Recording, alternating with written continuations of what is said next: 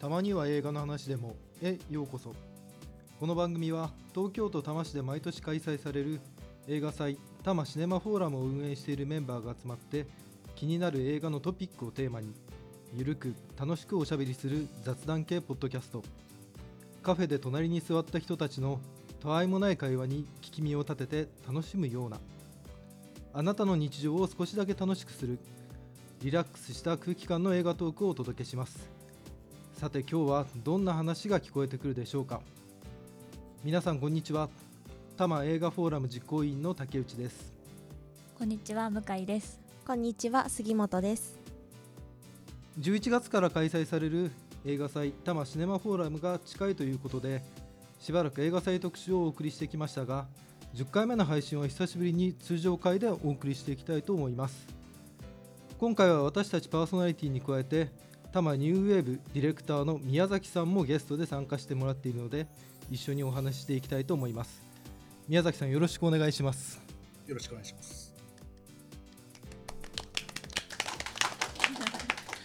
えー今回は秋の夜長に見たくなる映画、えー私のおすすめ映画というテーマでお話ししていきたいと思っているのですが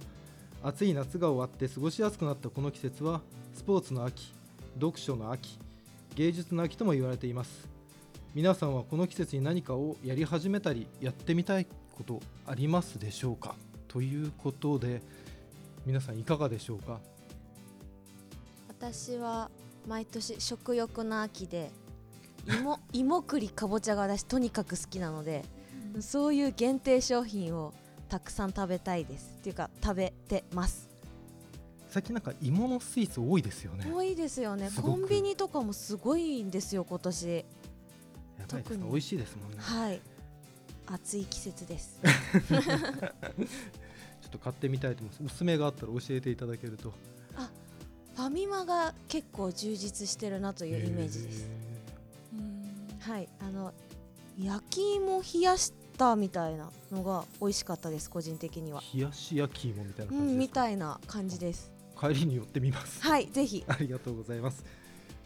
向井さんなんかありますか？はいえっと私は秋今年初めて多分こうマスク解放された秋だと思うんですけどそうじゃないですかねなのでマスクを外してこう秋っぽい飲み物を飲みながら散歩をしたいですお散歩お散歩いいですね。そろそろ紅葉が紅葉がそろそろ綺麗になってきますもんね。はい宮崎さんいかがですか？あの私最近あのちょっといいキャンプチェアを買いまして、あの部屋で映画を見たいなとそれに沿ってあれ外出るんじゃないんですか？あの映画で行きたいと思います。なんかソロキャンプ的な流れかと思ったんですけど。そうなんですよね。家で座るように買ってきました。なるほどじゃあ充実した映画ライフをはやられるということですね はいありがとうございましたそれでは今回のトークテーマ秋の夜長に見たくなる私のおすすめ映画はこれということで仕事や学校が終わった後や週末にリスナーの皆さんが秋の夜を満喫できるおすすめの作品を紹介してもらいたいと思います。それでは向井さん、はい。よろしくお願いします。かしこまりました、えー私がおすすめする映画はえっとテア・シャーロック監督の、えー英語題が「Me Before You」っていう日本題だと「世界一嫌いなあなたに」という恋愛映画になります。と有名だとは思うんですけど、まあ、どうしてこれをピックアップしたかというとやっぱ秋ってちょっと肌寒くなってきて私はなんか恋愛映画を見始めるのにぴったりな季節だなというのがあります。なるほど。はい、でなんか私この映画人生で唯一あのもう布団の中でもうみんな家族が寝てるのにずっと見続けちゃった映画。もう次の日学校なのに見ちゃったっていう映画でなんかこう夜長にっていうのにぴったりだなと思ってピックアップしました。で概要ですかね。はあのーまあ、ポスターも結構有名なんですけどこう車椅子生活を強いられたこの、えー、と俳優さんリンサム・クラフリンが演じてる主人公がちょっと車椅子生活になっていてそれをこう介護する女性が主人公の話なんですけどなんか最初恋愛映画として見てなくてあのこうやっぱ女の子が結構気が強くてでもこう少しずつ彼に惹かれていくっていうようなお話なんですけどあのなんかどこまで話していいかわからないんですがこう一人で見るのもいいしこう大切な人と見るのもいいしやっぱりなんか最後も人に捉え方によってはいろんなこうハッピーでも悲しくもあるラストなので なんでしょうすごいいろいろ考えさせられる秋ということでおすすめです。ちょっとうまく話せないんですけど。ちょっとぬくぬくしながら見てほしいなと思ってます。ありがとうございます。はい。じゃあ続きまして杉本さん。はい。お願いします。はい。今私が見たい2本を今回話したいと思います。とにかく今癒されたくってなので1本目はかもめ食堂をぼーっと眺めたいなって思ってます。この作品ってなんか特に波風立たないっていうかドラマはあるんですけど結構穏やかに時が流れていくなって思っていてこの北欧でののんびりした生活とか無理せず生きるみたいなの心地よい時間がただ流れていくので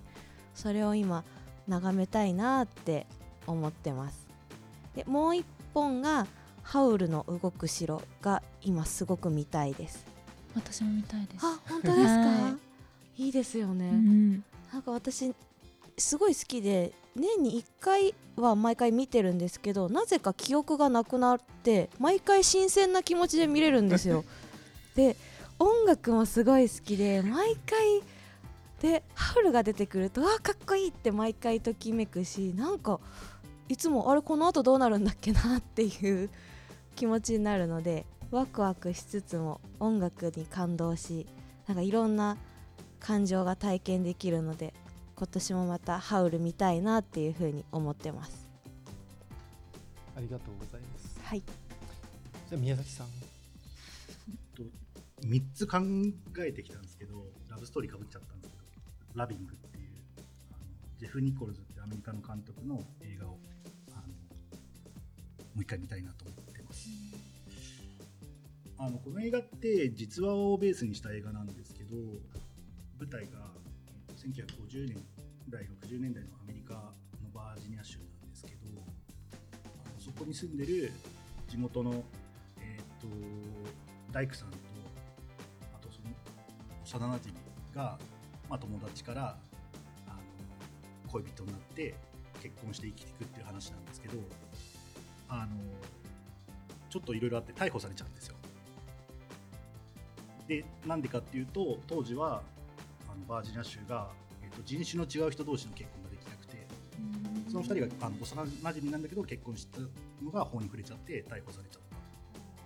っていうこう壁に当たりながら、えーとまあ、2人がこうなんていうんですかね愛し合うで、えー、と生きていくっていう話なんですけどこれめちゃくちゃ感動するんですけどあの主人公の大工さんがあの多分言いたいこといっぱいある人なんですけどめちゃくちゃ寡黙なんですよね。ただただこう自分はこういうふうに生きたいっていうことをまあ言葉にするっていうよりはあの仕事をして家族と過ごしてみたいなこう寡黙にこう生きてるんですけど、まあ、それがこうなんかこうなんその法律を変えていくとか、まあ、そういうことにつながっていくんですけどやっぱ、うん、こういうふうに生きたいなというふうに 思う映画なんで秋に自分と向き合うために。見ようかなと思ってます。残りの2本はえーっと、まあ、全然違う映画としてあのティム・バートン監督の「ビッグフィッシュ」をちょっと紹介してみたいなと思っていてこれファンタジー映画なんですけどなんかこう現実とファンタジーのつながり方みたいなのをすごい考えさせられるっていうかいや本当現実にいい効果があるファンタジー映画っていうかおすすめです。カットでお願いします。いや使わせてください。ティンバートン監督の。色がごい綺麗ですね色が本当に、うん。確かに。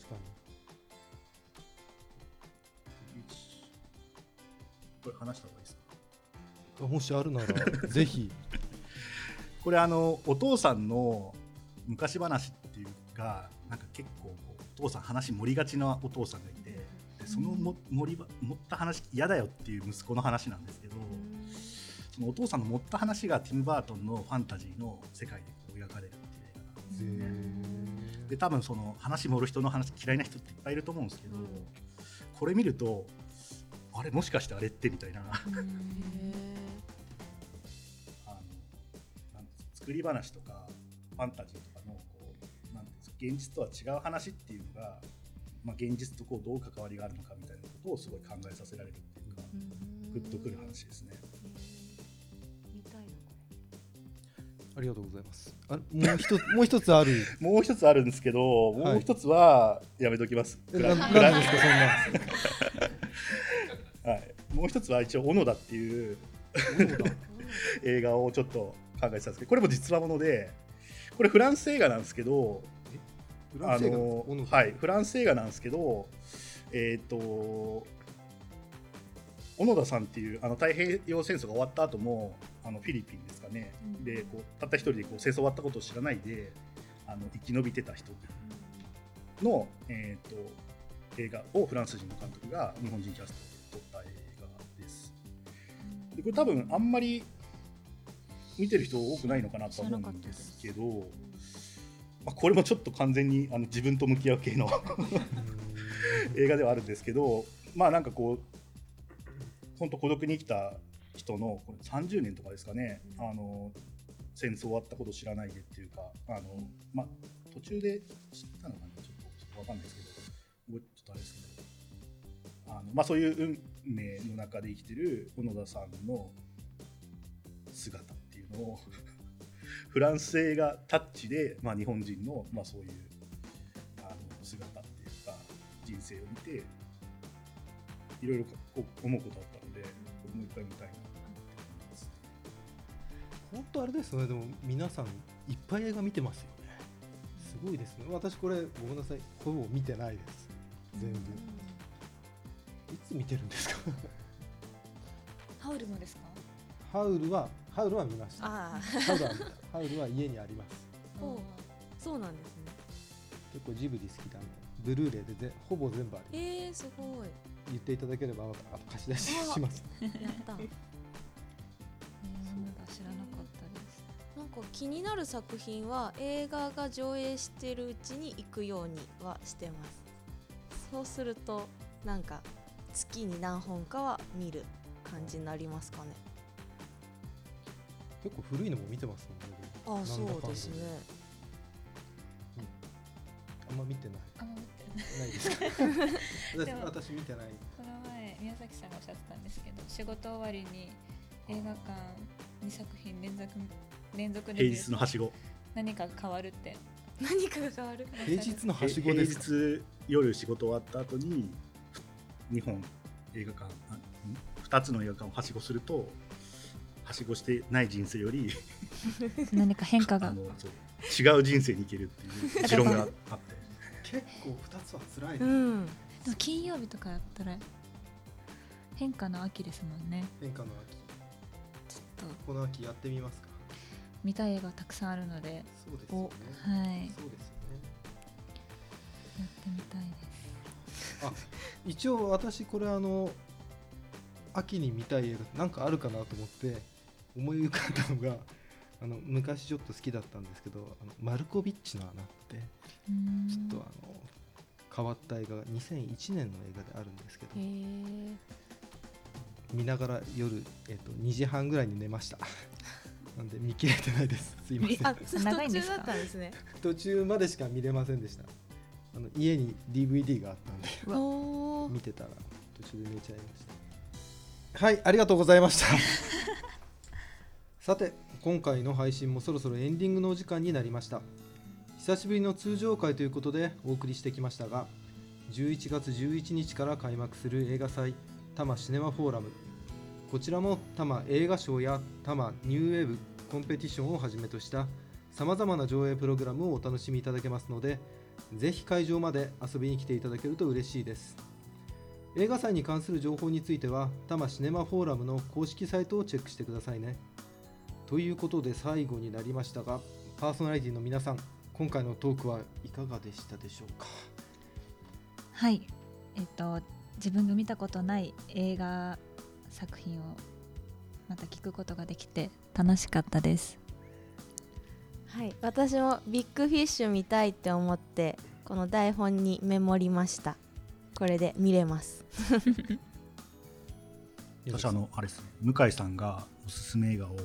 英大でまず言ってたっていうのがすごい気になって。あえー。あなるほどって思いました。勉強になりました。そっちのが好きなんです意よ識してたそっちのが好きなんですか？そっちで入ったんですよ「Me Before You」で入って日本大見てえなんでこの日本大って正直思って。たまにそだから「ういう映 Me 画 Before You」推しなので「Me Before You」で言いました。あ まあ見てない映画がたくさんなのでちょっと私頑張ってこの秋は映画を寝ずに見ていきたいと思いますんで 頑張ります、えーありがとうございました。それでは皆様最後までお付き合いいただきましてありがとうございました。また次回の配信でお会いしましょう。以上多摩映画フォーラム実行委員の竹内でした。向井でした。ー杉本でした。宮崎でした。さようなら